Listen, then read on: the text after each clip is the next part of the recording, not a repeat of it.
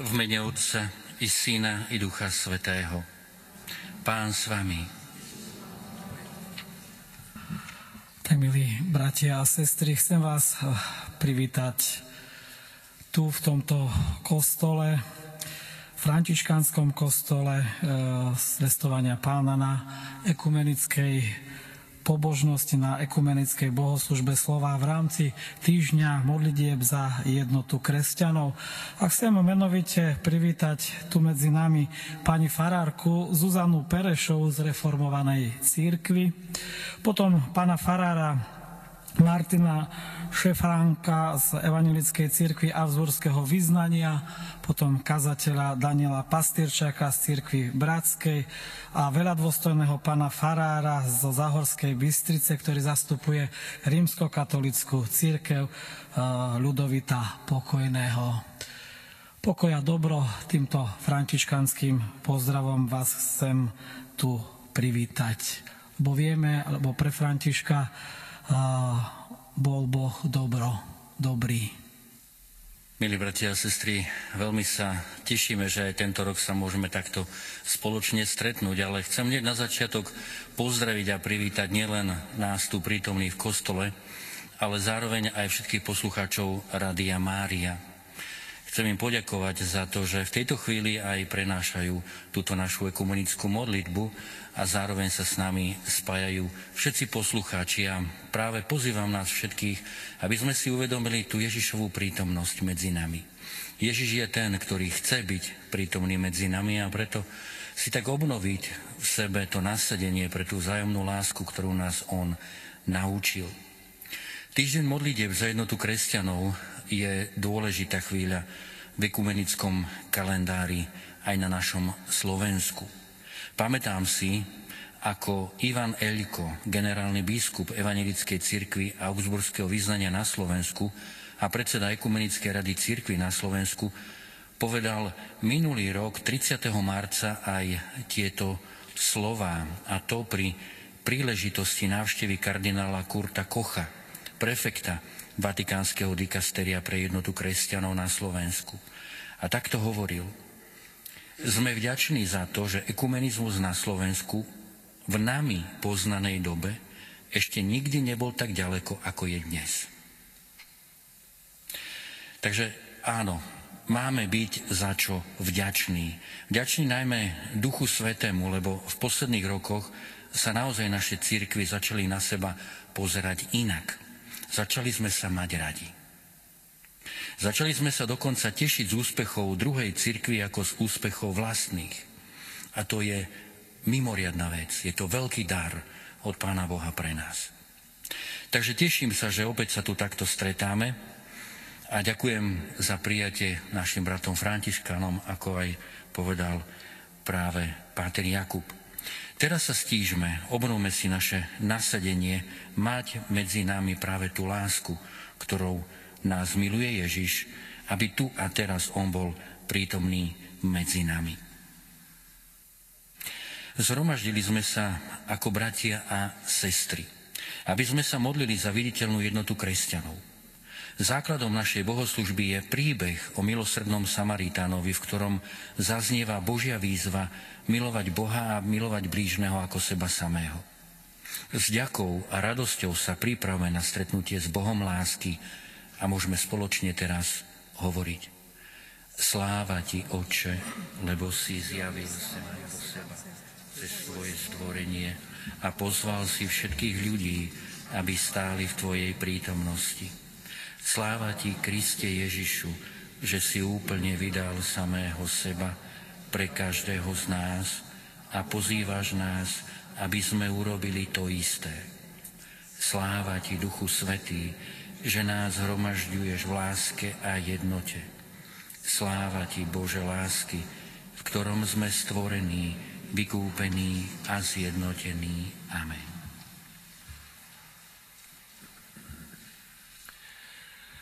Chválime ťa, Pane, že si vlial svoju lásku do našich srdc, aby sme nikdy nestratili nádej. Vo svojej láske oslobodzuješ náš život od strachu, a obvezuješ naše zranené a ubolené srdcia. Chválime ťa za všetky ženy a mužov, ktorí rozsievajú na celom svete semienka lásky a nádeje pre svojich blížnych. Chválime ťa, Pane.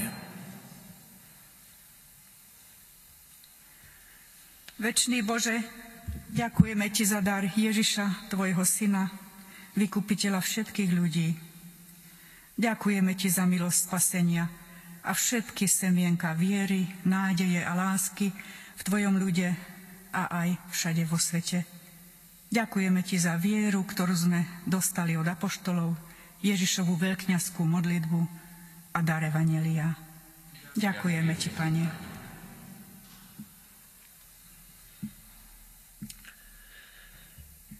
Bože lásky, velebíme ťa za štedrosť Tvojej lásky ku všetkým ľuďom.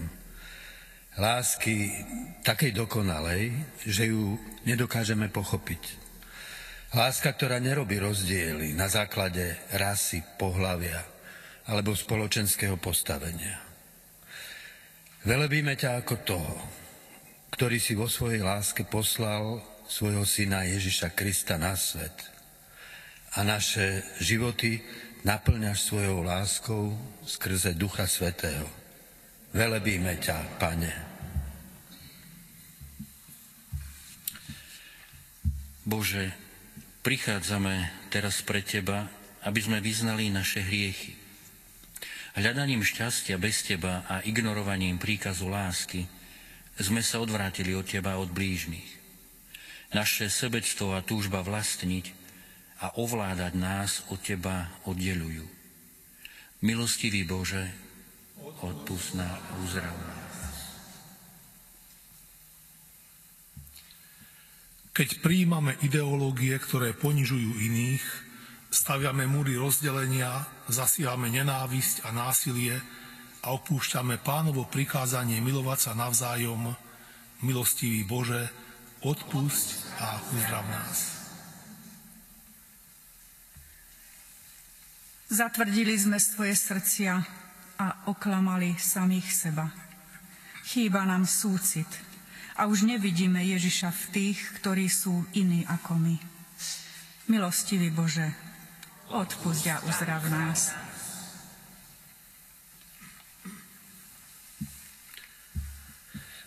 Nedokážeme otvoriť naše srdcia a mysle pre nekonečnú, bezpodmienečnú Božiu lásku pre všetkých. Tým, že sa uzatvárame pre touto láskou, svet zatemňuje sebectvo, násilie, ľahostajnosť a stráca sa zmysel života. Milostivý Bože, odpusť a uzdrav nás. Bože, Otec nášho pána Ježiša Krista, ktorého si poslal v plnosti času, aby vykúpil celé stvorenie, prosíme ťa, zmiluj sa nad nami, odpúsť nám naše hriechy a premieňaj nás svojim svetým duchom. Sláva Tebe, Bože, ktorého jednohlasne chválime.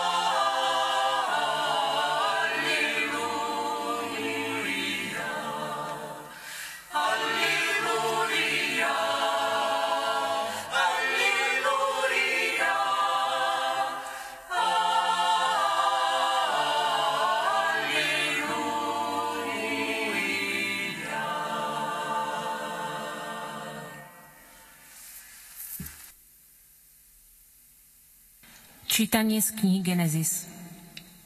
Keď Abraham sedel pri vchode do svojho stanu pri Mamreho duboch, za najväčšej páľavy dňa sa mu zjavil hospodin. Pozrel sa a nedaleko seba videl stáť troch mužov. Len čo ich zbadal, bežal im v ústrety od vchodu svojho stanu a poklonil sa im až po zem. Povedal, Pane, ak som získal u teba priazeň, neobiť svojho služobníka – Dám priniesť trochu vody, umiete si nohy a odpočiniete si pod stromom. Donesiem kus chleba, posilníte sa a pôjdete ďalej. Veď preto ste zabočili k svojmu služobníkovi. Oni odpovedali, urob, ako vravíš. Abraham sa poponáhľal do stanu k Sáre a povedal, rýchlo zamies, z troch mier jemnej múky a upeč posúchy. Potom Abraham sám zabehol k stádu, vybral pekné mladé teľa, dal ho sluhovi a ten sa ponáhľal pripraviť ho. Vzal čerstvé maslo, mlieko, pripravené teľa a predložil im to. Kým jedli, on stal pri nich pod stromom. Počuli sme Božie slovo.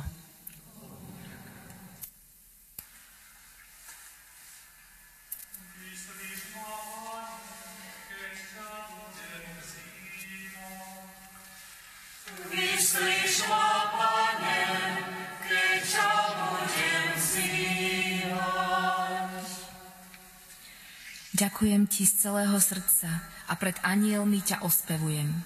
Vrhám sa na tvár pred tvojim svetým chrámom a oslavujem tvoje meno pre tvoje milosrdenstvo a vernosť, lebo si nadovšetko zvelebil svoje meno a svoje slovo. Vyslíš ma,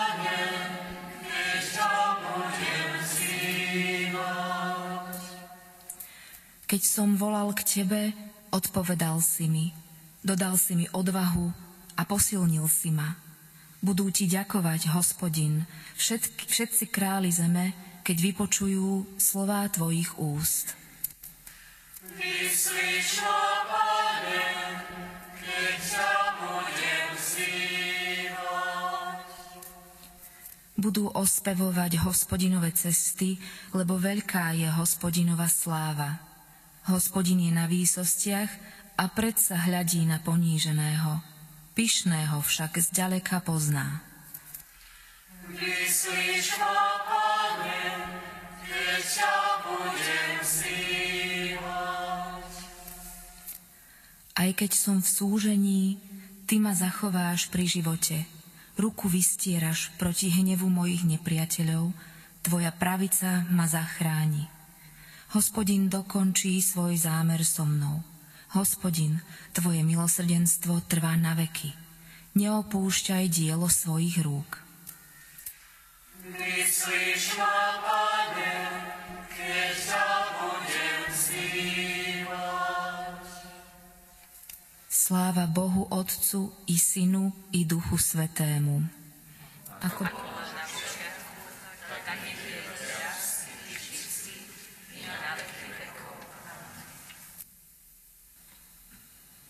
Čítanie z Evanielia podľa Lukáša, 10. kapitola, verše 25 až 37. Tu vystúpil jeden znalec zákona a skúšal ho. Učiteľ, čo mám robiť, aby som sa stal dedičom väčšného života? Ježiš sa ho opýtal. A čo je napísané v zákone? Ako tam čítaš? On odpovedal, milovať budeš pána svojho Boha z celého svojho srdca, celou svojou dušou, celou svojou silou a celou svojou myslou a svojho blížneho ako seba samého. Správne si odpovedal, povedal mu Ježiš. To rob a budeš žiť. Ale on sa chcel ospravedlniť, a tak sa ďalej pýtal Ježiša, a kto je môj blížny? Na to Ježiš začal rozprávať. Istý človek zostupoval z Jeruzaléma do Jericha a dostal sa do rúk zbojníkov. Tí ho ozbíjali, doráňali, nechali ho polomrtvého a odišli. Náhodou šiel tou cestou kňaz, ktorý ho síce videl, no obišiel ho. No prišiel k nemu aj iný pocestný. Takisto aj Levita. Keď prišiel na to miesto a uvidel ho, obišiel ho. No prišiel k nemu aj istý pocestný Samaritán. Keď ho uvidel, prišlo mu ho ľúto. Pristúpil k nemu, nalial mu na rany olej a víno a obviazal mu ich. Potom ho vyložil na svoje dobytča, zaviezol ho do hostinca a postaral sa o neho. Na druhý deň vybral dva denáre, dal ich hostinskému a povedal, staraj sa o ňoho, a ak na neho vynaložíš viac, na spiatočnej ceste ti to zaplatím. Ježiš sa ho opýtal. Kto podľa teba z tých troch sa stal blížnym tomu, čo padol do rúk zbojníkov? On povedal, ten, čo mu preukázal milosrdenstvo. A Ježiš povedal, choď a rob podobne. Milí bratia milé sestry v našom spoločnom pánovi Ježišovi Kristovi. Existujú vraj dve skupiny alebo dva typy otázok. Jedna z nich sú žiacké otázky, ktoré kladú žiaci, keď sa pýtajú učiteľa na niečo, čo mu nerozumejú. A tá druhá sú učiteľské otázky, ktorými učitelia preverujú, preskúšavajú vedomosti svojich žiakov, alebo nimi chcú podnietiť žiakov k premýšľaniu. Keď sa my pýtame nášho pána, nášho pána Ježiša Krista, tak na mieste sú z našej strany vždy iba žiacké otázky, nikdy neučiteľské. My sme z Evanelia počuli o mužovi, ktorý bol znalcom zákona. On síce, síce zdvorilo oslovuje Ježiša učiteľ, ale zdá sa, že za znalca pokladá seba. Ježišovi kladie učiteľskú otázku. Tam je doslova napísané, aby ho skúšal. Čo mám robiť, aby som sa stal dedičom väčšného života? Otázka je to nesmierne dôležitá, no tento muž sa pýta, hoci v skutočnosti nechce vedieť odpoveď, on je znalec zákona a chce toho tesárika Ježiša dostať do úzky, chce ho vyskúšať, chce mu to natrieť. Keď sa v ekumene stretávame, môžeme sa stretávať, aby sme sa jedni od druhých učili, vzájomne sa povzbudzovali, posilňovali, podporovali vo viere. A môžeme sa stretávať aj preto, aby sme to tým druhým, tak povediac, natreli. Aby sme ukázali, že my sme tí lepší, my sme tí pravovernejší, my vieme lepšie vykladať Bibliu, my máme dlhšiu tradíciu, my sme charizmatickejší, my sme misijnejší a kto vie ešte, čo všetko by sme mohli uviesť. Vím, že dnes sme tu práve preto, pre ten prvý dôvod, aby sme sa od seba učili, vzájomne sa povzbudzovali a posilňovali vo viere. Ježiš má plné právo znáca zákona a jeho otázku odmietnúť. Už len preto, že išlo o otázku položenú ako pasu, ktorú znalec zákona nastražil Ježišovi, aby ho skúšal No Ježiš sa správa ako skutočný majster. Na otázku znalca zákona odpovedá proti otázkou, presne tak, ako to bolo u rabínov, u učiteľov, majstrov židovských tej doby zvykom. V Evangeliu Matúša 23. kapitole čítame Jeden je váš majster a vy všetci ste bratia. Toto nech je, drahí moji, príznačné pre spolunažívanie nás kresťanov byť ako bratia, ako sestry nasmerovaní na majstra, na Ježiša Krista. Ježiš v strede a my vôkol Neho, to je krásny obraz cirkvi. K jednote sa budeme blížiť tým viac, čím viac budeme nasmerovaní na Krista. Pekne to ilustruje známy príklad kolesa bicykla. Stred os kolesa je Kristus. Čím väčšia je vzdialenosť špicou od stredu, od Krista, tým aj väčšia vzdialenosť medzi nimi. A naopak, Čím bližšie sú tie špice kolesa bicykla k stredu, tým sú jednotlivé špice bližšie k sebe, tým majú bližšie k sebe navzájom.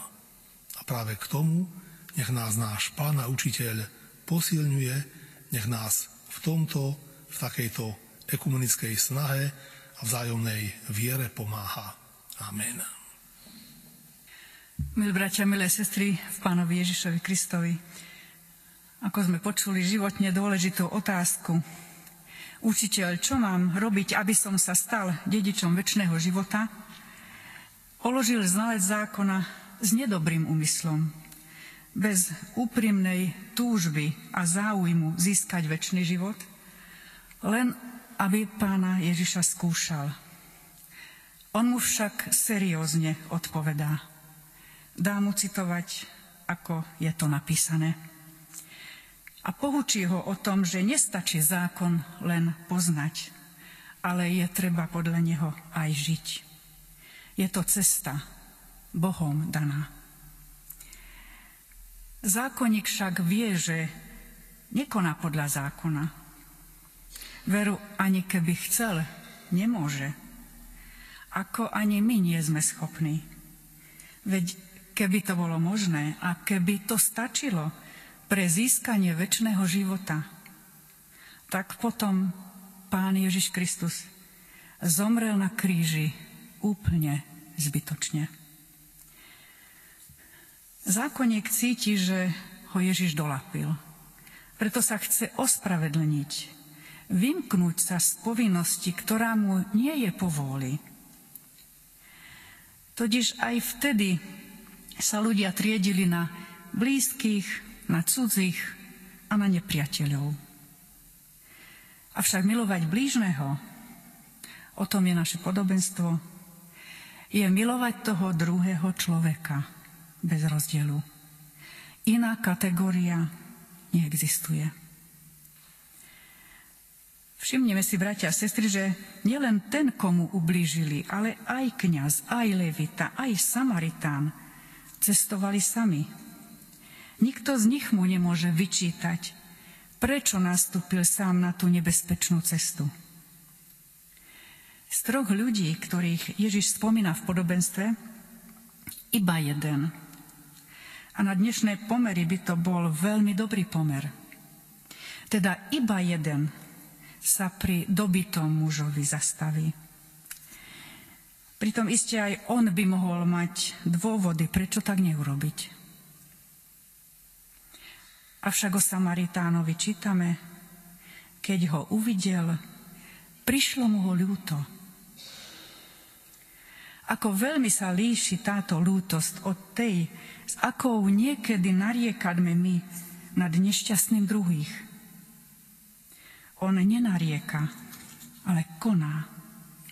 Veď pravá ľútosť aj pohne človekom a vedie ho k činu. Samaritan uprednostní tohto človeka a venuje sa mu na 100%, ba i na viacej.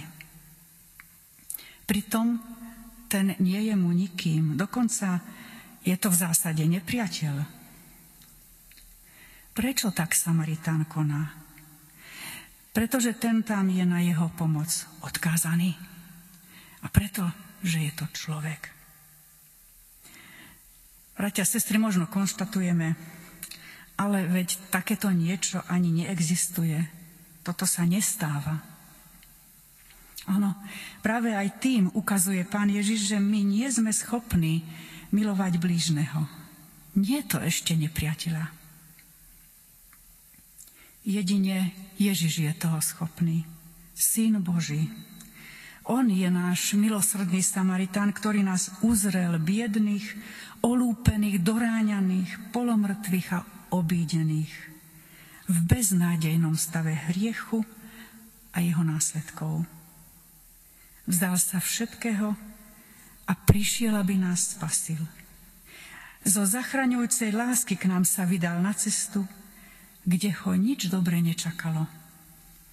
Prišiel, aby sa k nám sklonil, naše rany umýl, obviazal, aby nás dvihol a zaviedol do bezpečia. Na Golgotskom kríži zaplatil tú najvyššiu cenu, za našu záchranu. Stal sa pre nás tým blížnym, ktorý miluje skutkom pravej milosrdnosti. Milosrdenstvo je charakteristická črta Boha. Dnes k nám On takto pristupuje.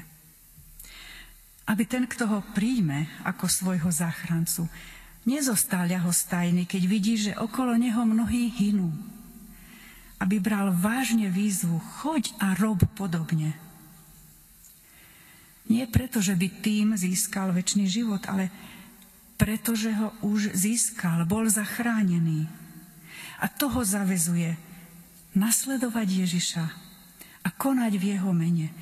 Podľa jeho príkladu, jeho láskou, vzďaky za to, čo sám prijal. Nech nám dá všetkým, Pán, takú ľútosť, ktorá koná jemu podobne. Amen. Drahí moji, sestri a bratia, je to pre mňa vždy radosť byť s vami v takejto spoločnej chvíli. Vždy si spomeniem na slova nášho majstra Ježíša Krista, že kde sa dvaja alebo traja stretnú v mojom mene, tam som aj ja v ich strede. Väčšina z vás sú pre mňa neznámi ľudia, nepoznám vaše tváre, ale verím, že v každom z vás horí tá nádej, že tie jeho tajomné slova sú skutočné že je tu teraz medzi nami. Jeho prítomnosť nás premieňa, aby sme sa stávali blížnymi jeden druhému, ale aby sme sa spoločne stávali blížnymi všetkým ľuďom sveta. Blížny je ten, kto prejavuje milosrdenstvo. Dnes Samaritán nie je iba jeden muž ležiaci pri ceste.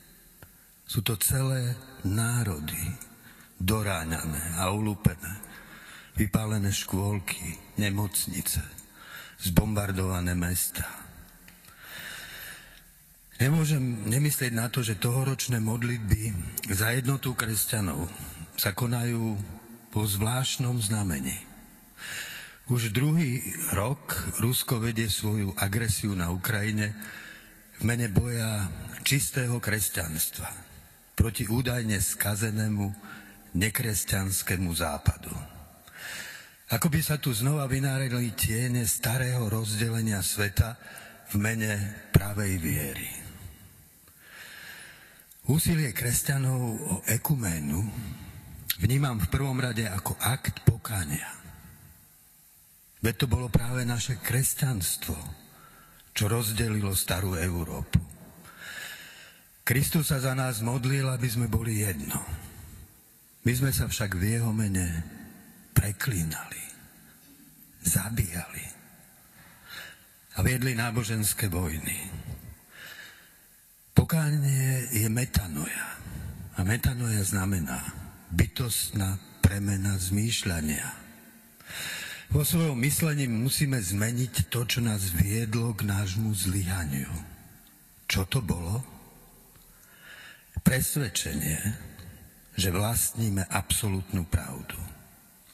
Rôzne kresťanské konfesie proti sebe stavali svoju absolútnu pravdu vo svojich význaniach tých, čo verili inak, sme zatracovali. Nech je anatéma. Pokánie znamená uznať, že pravdu nevlastníme. Pravda má nás. Môžeme jej iba patriť. A patriť jej môžeme iba v pokornom, otvorenom dialogu s inými. Ako to povedal Justin Martýr. Každá pravda je Božia. Nech prichádza od kohokoľvek. Potrebujeme viesť otvorený dialog spolu katolíci s pravoslávnymi, protestantami, no aj s inými náboženstvami, dokonca aj s agnostikmi. Príkladom takého dialogu je dnes pápež František. Najlepšou cestou k pokániu je modlitba srdca. modlitba, v ktorej už nehovoríme, ale stichneme. Vystúpime z myšlienok a predstav a vstúpime do tajomstva prítomného Boha, ktorý nás onekonečno presahuje. Vo francúzskom mestečku Téze už roky žije ekumenická komunita mníchov. Putujú sem každý rok mladí ľudia z celého sveta. Prameň ekumenickej vzájomnosti je tu v liturgii slova piesni a ticha. Uprostred piesni nastane ticho. Dlhé ticho. Tisíce ľudí z rôznych krajín tu sedí vnorených v Božom tichu. Cítia jednotu, ktorá ich cez všetky rozdielnosti v Bohu spája. Zakladateľ téze, brat Roger, svoju misiu kedysi vyjadril takto. Prečo sa ľudia, dokonca aj kresťania, neustále snažia navzájom potierať? Prečo proti sebe bojujú? Neexistuje na našej zemi nejaká cesta, ktorá by nás priviedla až tam, kde by sme jeden o druhom všetko pochopili?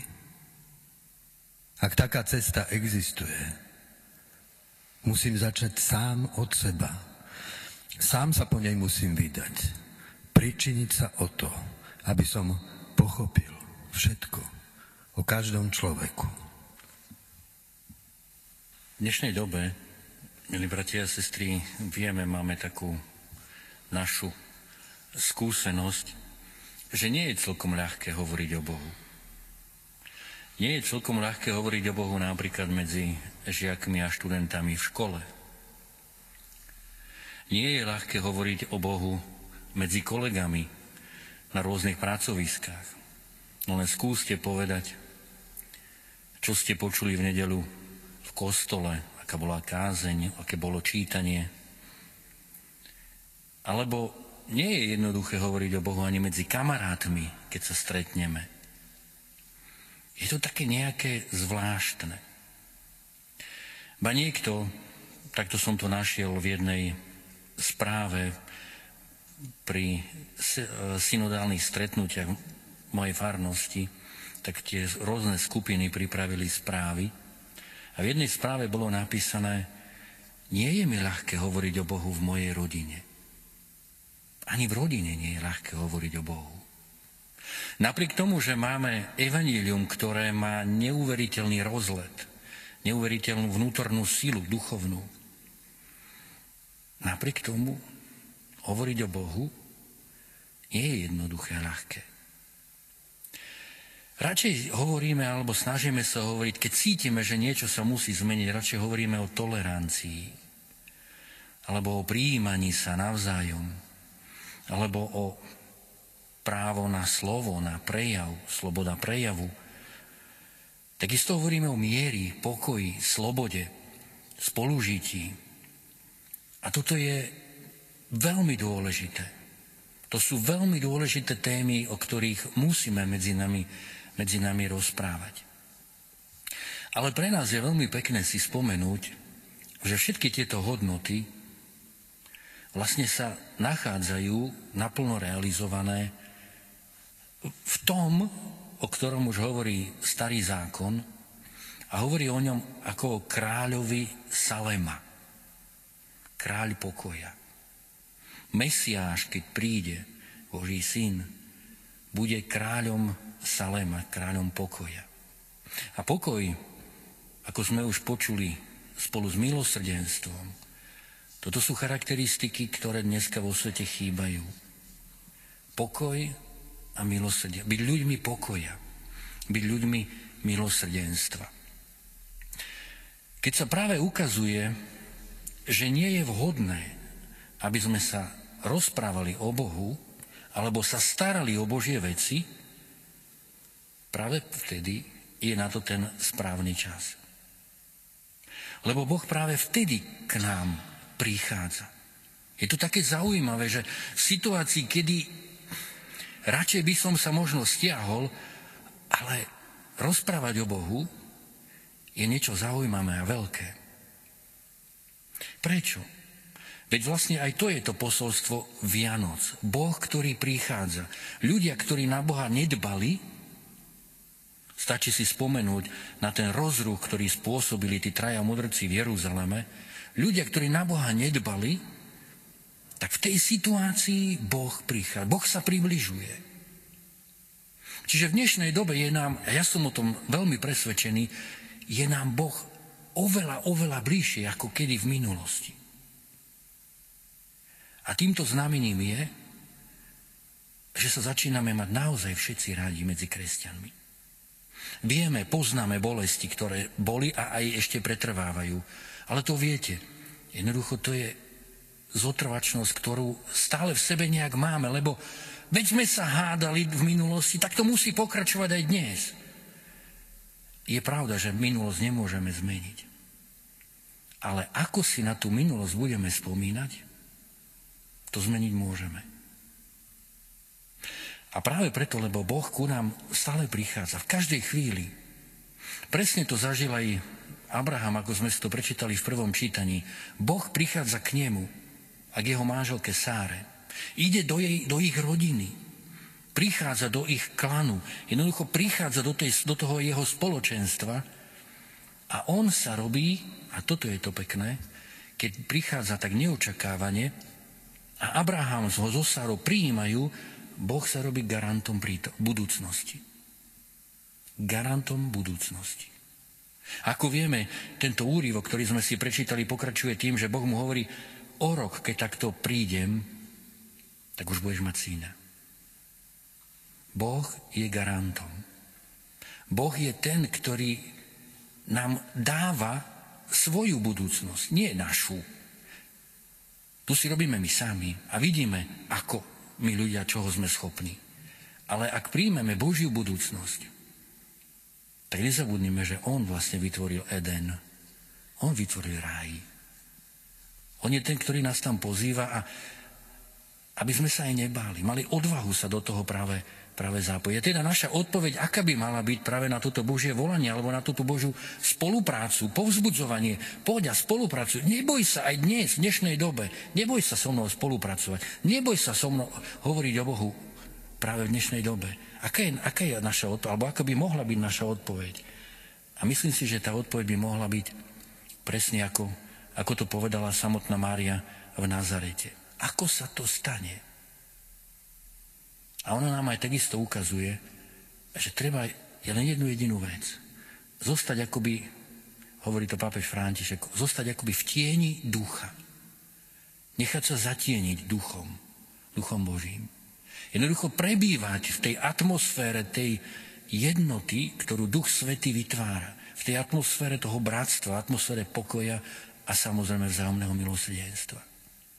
Nech nám naozaj tento Duch Svetý ktorý je tým hlavným protagonistom celých dejín, nech nám Duch Svetý neustále nás tak inšpiruje, nech nás pozbudzuje, aby sme sa stále mohli tešiť na seba, aby sme mohli stále spolupracovať. A prečo? Prečo sa máme jednoducho tešiť na seba a spolupracovať spolu? Práve preto, lebo svet to potrebuje.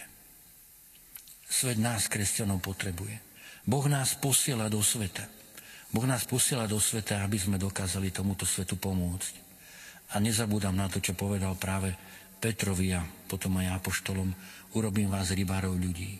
A viete, čo robia rybári? Zdvíhajú siete. Sme pozvaní, aby sme pozdvihovali ľudí. Pozdvihovali ľudskosť všade okolo nás. A na záver už len pripomeniem práve to, čo sme si tak aj prečítali v úvodných slovách, že dnešnú bohoslužbu pripravili kresťania z Burkina Faso. Tam je veľmi ťažká situácia spoločenská. A sú to oni, ktorí nielen sa túto bohoslužbu modlia, ale zároveň tak tajomným spôsobom, tichým spôsobom pozývajú, aby sme sa všetci spojili v modlitby za nich a za všetkých miestach, kde je vojna. Za všetkých tých ľudí, aby mohli žiť naozaj v pokoji, miery. Aby ten dar toho kráľa Salema, pokoja, mohol naozaj naplniť celý, celý svet. Amen. Na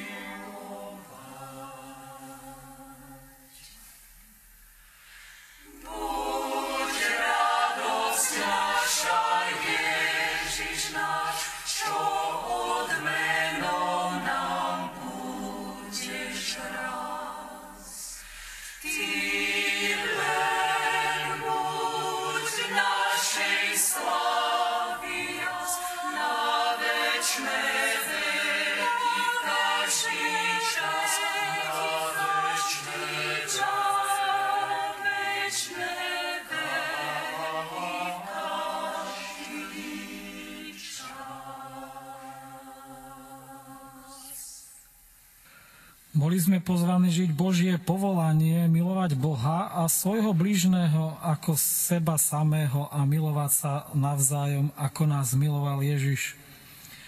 Obnovujeme svoj záväzok voči tomuto povolaniu. Nech láska posilňuje našu kresťanskú jednotu. Z celého srdca túžime prebývať Božej láska, milovať sa navzájom, bez Bože bezhraničnej lásky, modlíme sa, aby všetci ľudia spoznali Tvoje nekonečné milosrdenstvo a uverili v Tvoju vôľu naplniť nás svojou nekonečnou láskou. Naplň nás svojou láskou, uči nás jedno v Tebe. Svojimi modlitbami sa pripájame k modlitbám Ježiša, ktorý sa modlil za jednotu všetkých, ktorí ho nasledujú. Bože spoločenstva, Modlíme sa, aby sme spoločne pracovali na Tvoju väčšiu slávu a šírili dobrú zväzť o spasení všetkých ľudí. Naplná svojou láskou, učí nás jedno v Tebe. Naše srdcia sú zlomené kvôli zmetku a rozdeleniu v našom svete. Bože, náš uzdravovateľ, my, ktorí sme rozptýlení ako ovce bez pastiera, prosíme ťa, aby si nás hromaždil do jedného ovčinca. Posilňuj nás svojim duchom a pošli nás opäť po dvoch, aby sme boli svetlom sveta a solou zeme. Naplň nás svojou láskou, učí nás jedno v Tebe. Náš svet je poznačený terorom a násilím. Milióny ľudí sú nútení opustiť svoje domovy, hľadať útočisko a bezpečie.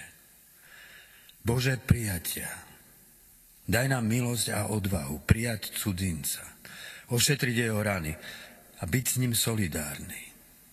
Posilňuj naše odhodlanie byť láskavými a konať vo vzťahu k našim sestram a bratom za každých okolností tak, ako Ty konáš vo vzťahu k nám. Naplň nás svojou láskou, Uči nás jedno v Tebe. O svojej slabosti a strachu uznávame, že často sa odvraciame od tých, ktorí potrebujú našu pomoc.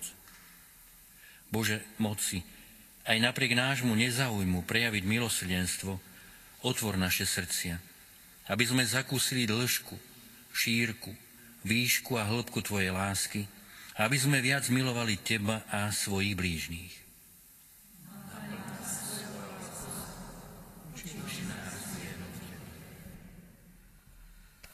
Ako, je, ako deti jedného Boha sa modlíme tak, ako nás to naučil Pán Ježiš. Otče náš, ktorý si na nebesie, posved sa meno Tvoje. Príď Tvoje,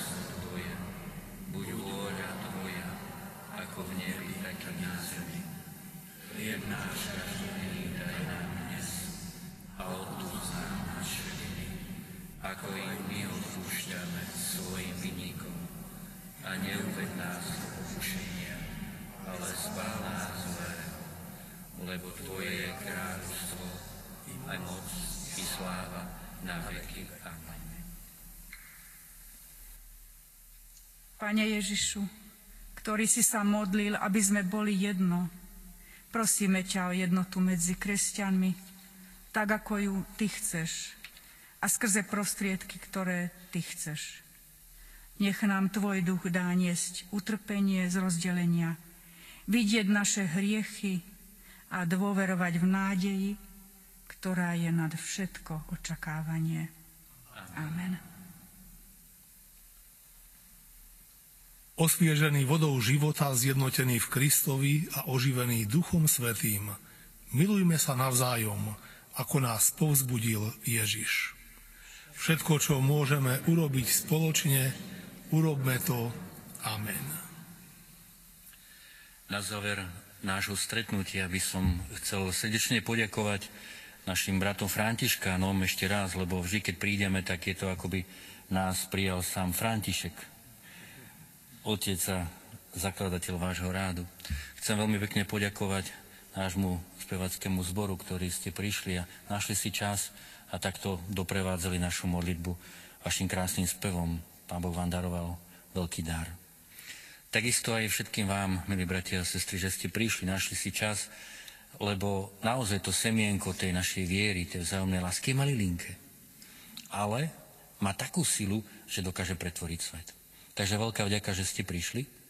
A na záver vás všetkých pozývame, ktorí sme tu prítomní, aby sme prišli do refektára a aby sme aj pokračovali v tejto našej chvíli, ale už teraz takým aj telesným občerstvením, nielen duchovným. Takže veľká vďaka nech nás všetkých naozaj stále sprevádza všemohúci Boh. Ďakujeme. Oh.